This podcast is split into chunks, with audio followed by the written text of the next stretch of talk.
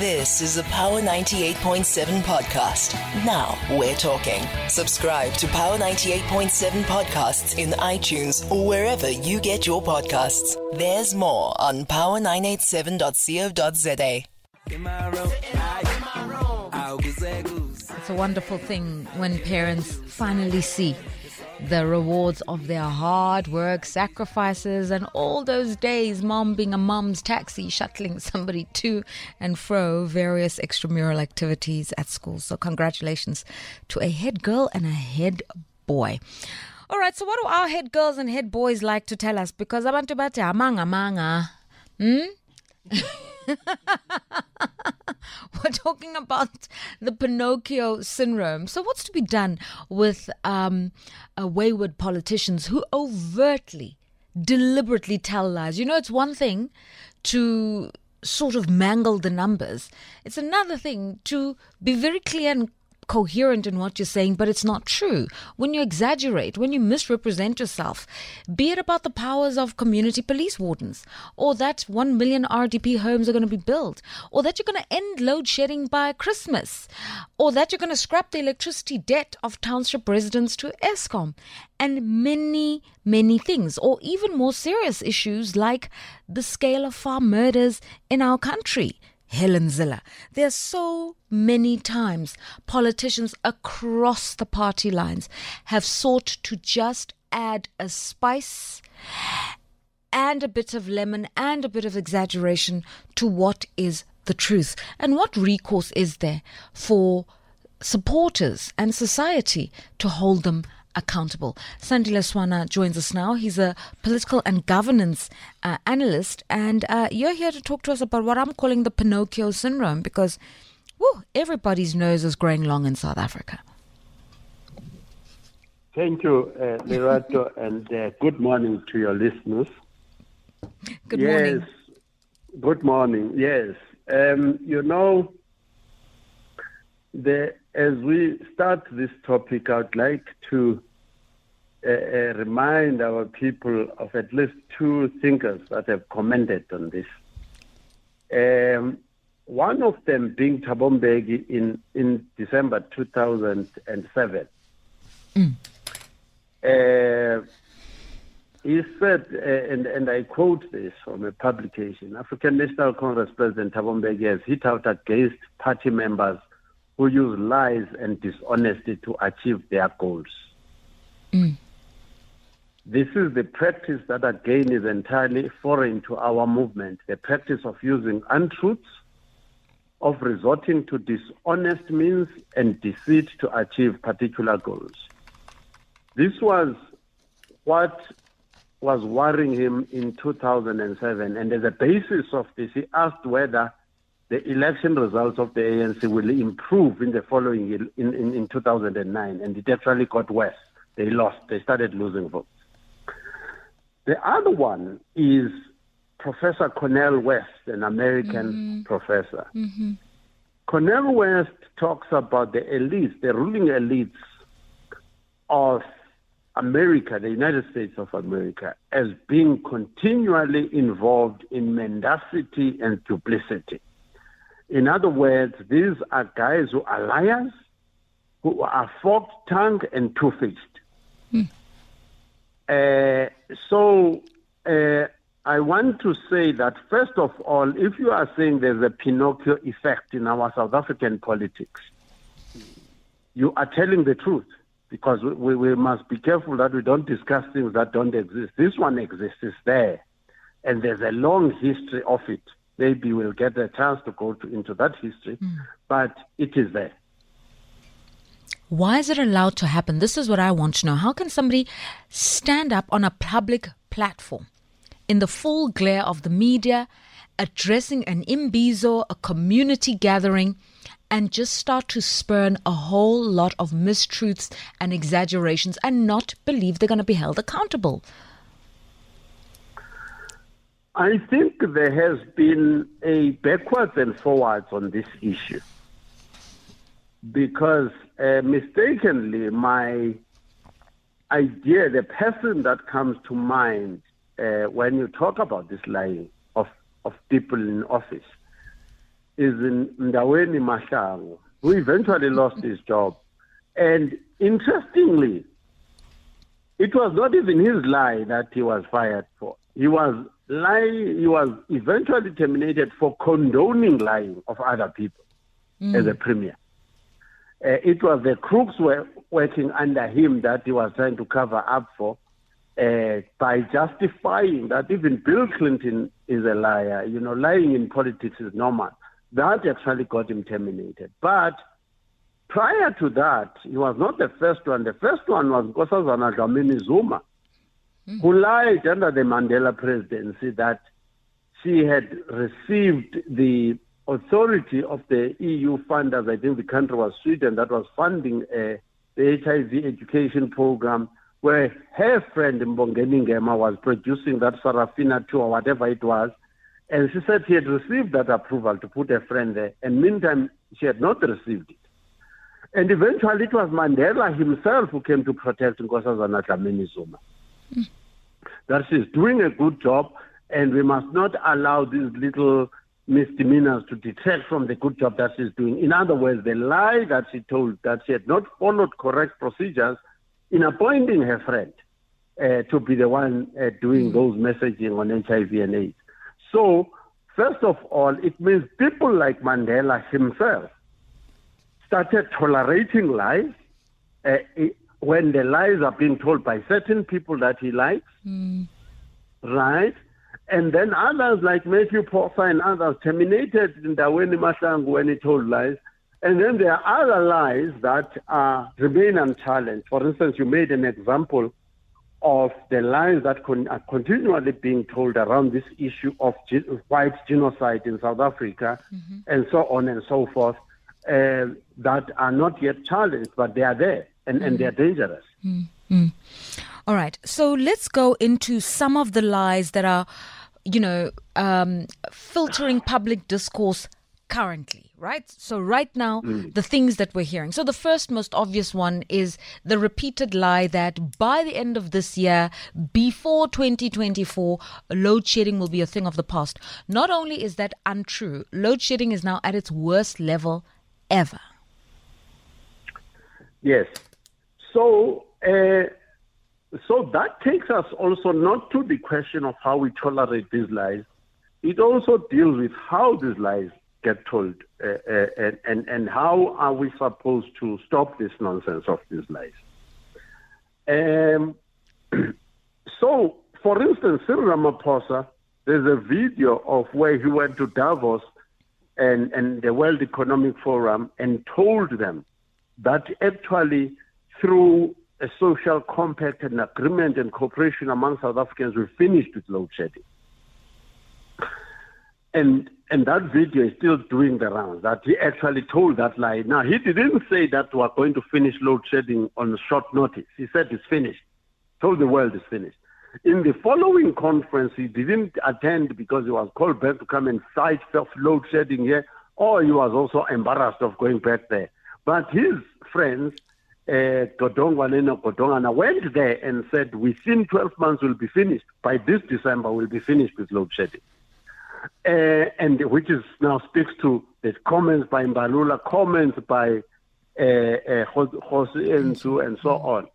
Now, uh, what is the problem here? The problem is that we as citizens and the intelligentsia need to say what is the baseline of this discussion, and there is a baseline for the discussion. The baseline uh, is produced by the system operator of Eskom, who is the auditor of our power capabilities. And they produce it now, around now, a copy should be coming out if it's not out already. And when I read the last copy, it was clear that on that copy, the earliest we're going to stop, uh, stabilize load shedding, not to stop it, is 2027. Mm the last report that was out. Now, if somebody says it's Ramaphosa, it's Mbalula, it's Godongwana, whoever stands up and says it's going to finish load shedding by December, then let's start by putting that report of the system operator on the table and ask which variables are changing in this report? Mm-hmm. And how are you going to change those variables? Mm-hmm. And the way we've been told lies, even about I hear you mentioning jobs, mm-hmm. is that there's never a baseline. Mm. These jobs You, the person just says we created 500,000 jobs. Mm. How many were you supposed to create? How many were jobs before? Were they created in the sectors that we are targeting? Right. So, so these guys are just out there telling any random statement. Mm. Okay. And and uh, and also what you've said from the timeline you've presented to us is it started at the apex level with the president telling a lie on an international platform. And then a year later, that lie having to be sustained by his cabinet ministers all the way until that lie started to be repeated by the Secretary General of the ruling party to the general public. So instead of arresting the lie, they gave it even more traction. Yes, you know, um, there is a quotation, uh, and, and, and this quotation is also there in a different way from uh, that is linked to the South African liberation struggle. But it was actually written in a book by Amilcar Cabral. Cabral said, Tell no lies and claim no easy victory. Mm the movement that was quoting this li- this line, this this this, this statement from Amilcar was the South African Liberation Movement. Because Amilcar Cabral, as Mbeki was saying, that in the most desperate times of the liberation movement, we never covered up our failures, uh, we never exaggerated our successes. But now, in 2007, going forward, we've started exaggerating things. We've started manufacturing original truth, uh, uh, sorry, original untruths, original lies that have got no prospect of being true, that are random. Mm. So, and, and that are motivated by the greed for people to get power at all costs and maintain mm. power and access to public resources. So the morality from Mbeki, from Zuma, Kgalema Motlanthe, Cyril Ramaphosa, and some of them actually getting more and more involved in these lies and sustaining at presidential level, sustaining lies. Mm. Okay, so you alluded to one of the more divisive issues as well. And this is the question of farm murder. So, no one is going to condone at any point in time any murder in South Africa, not least a murder of a farmer or an attack on a farm in whatever way, shape, or form. But the uh, federal chair of the Democratic Alliance uh, found herself in a bit of a run in when the IFP in Parliament called out the exaggeration of the figures and uh, suggested that sometimes the figures are being exaggerated and inflated to create the sense of a genocide against white people in South Africa, and the numbers simply don't back it up. Uh, Helen Zille on a uh, a talk show uh, mentioned that about 58 people were killed daily. And when you think daily, 365 days, you do the maths, we're talking 40,000 plus murders in South Africa. It simply doesn't stack up in terms of the reported cases with the police or uh, claims for burglaries with insurers. It's more like 77 farmers a year, not 70 or 68 per day, give or take. And so, not only is this a lie, but it has a very distinct purpose, which is to create a kind of a fear and to amplify a narrative that is racially polarizing. So, what do you say about when the opposition tells their lies? Um, Lerato, unfortunately, this makes me very emotional. Uh, I live in the in the rural area of Drift myself. I live on a plot in mm. Drift among the farmers. Now, um, there are uh, obviously we have specific problems, and we have reports from the security companies. And I, have been chairman. Of, I am still chairman of Rural Safety. I've been chairman of the CPF. Now there are clear things that are happening here. One of them, the pattern that has been identified, is that those properties that are not secured in any way, that are, are vulnerable to be attacked, are the ones that are attacked. Whether we are black or white, I have black people, native South Africans, who've left their farms and ran away to go and stay in a cluster, what they call the mm. gated estate. uh, I have been attacked myself, physically attacked, right, in the processes of land invasion and other things. So there's a lot of, of attacking and other things that go on. But there are scientific things that you can look at. One of them is are you adhering to the basics of security? In, Kwana, in KwaZulu Natal, KwaNalu, the Provincial Agricultural Association, identified clearly that there is a relation, the relationship is more about the security measures taken at the site than the race of the person. So if the any site that is vulnerable is more likely to be attacked than one that is uh, of a white person. Now, the second thing is that there are people in this country, and I talked to one of them, and I read some of the reports, who are calculating the level of readiness of South Africa to launch a full genocide against the whites. And when you read what these guys, some of these guys hold PhDs, when you read the thing that they consider in calculating how close is, is the South African government to launching a genocide against white South African farmers and, and whites in general, they, they actually say it's very close. But when you look at the criteria they are using, it's scientific nonsense. This is the whole thing that is actually trying to provoke the Americans to come to the rescue of white South Africans who are in trouble, trouble from the native population of South Africa. And all kinds of disinformation and misinformation is being generated by so-called educated whites to actually create pseudo statistics, pseudo facts, and generalize against the, the native population of South Africa. So that is the problem. And the crime rates in Alexandra, the crime rates in the rural areas of South Africa, including the villages, need attention. Not racial, not racial, this racial yeah. Profiling that is going on. Yeah. Okay, and, and I think that really speaks to when lies are used expediently for political gain, and it, this is absolutely gratuitous. Let's talk about opportunism. We're in an election year, and oh, is the Premier of Gauteng doing a lot of talking?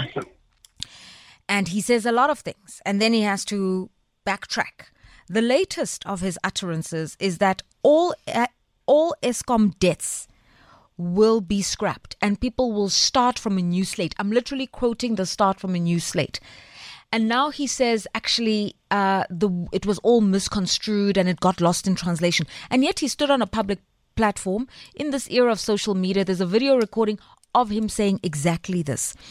Prior to this is the case of crime, safety, and security that you're alluding to. And he then put in his employees 6,000, um, uh, what do they call them? Community wardens. Crime wardens. Crime yeah. wardens. Except yeah. in terms of an act of parliament of 1977, that appointment would need to have the approval of the Ministry of Justice. It would also need, following the approval of the Ministry of Justice, be presented to Parliament for um, proclamation or promulgation. None of those things have happened, which basically means that the crime wardens have no policing authority.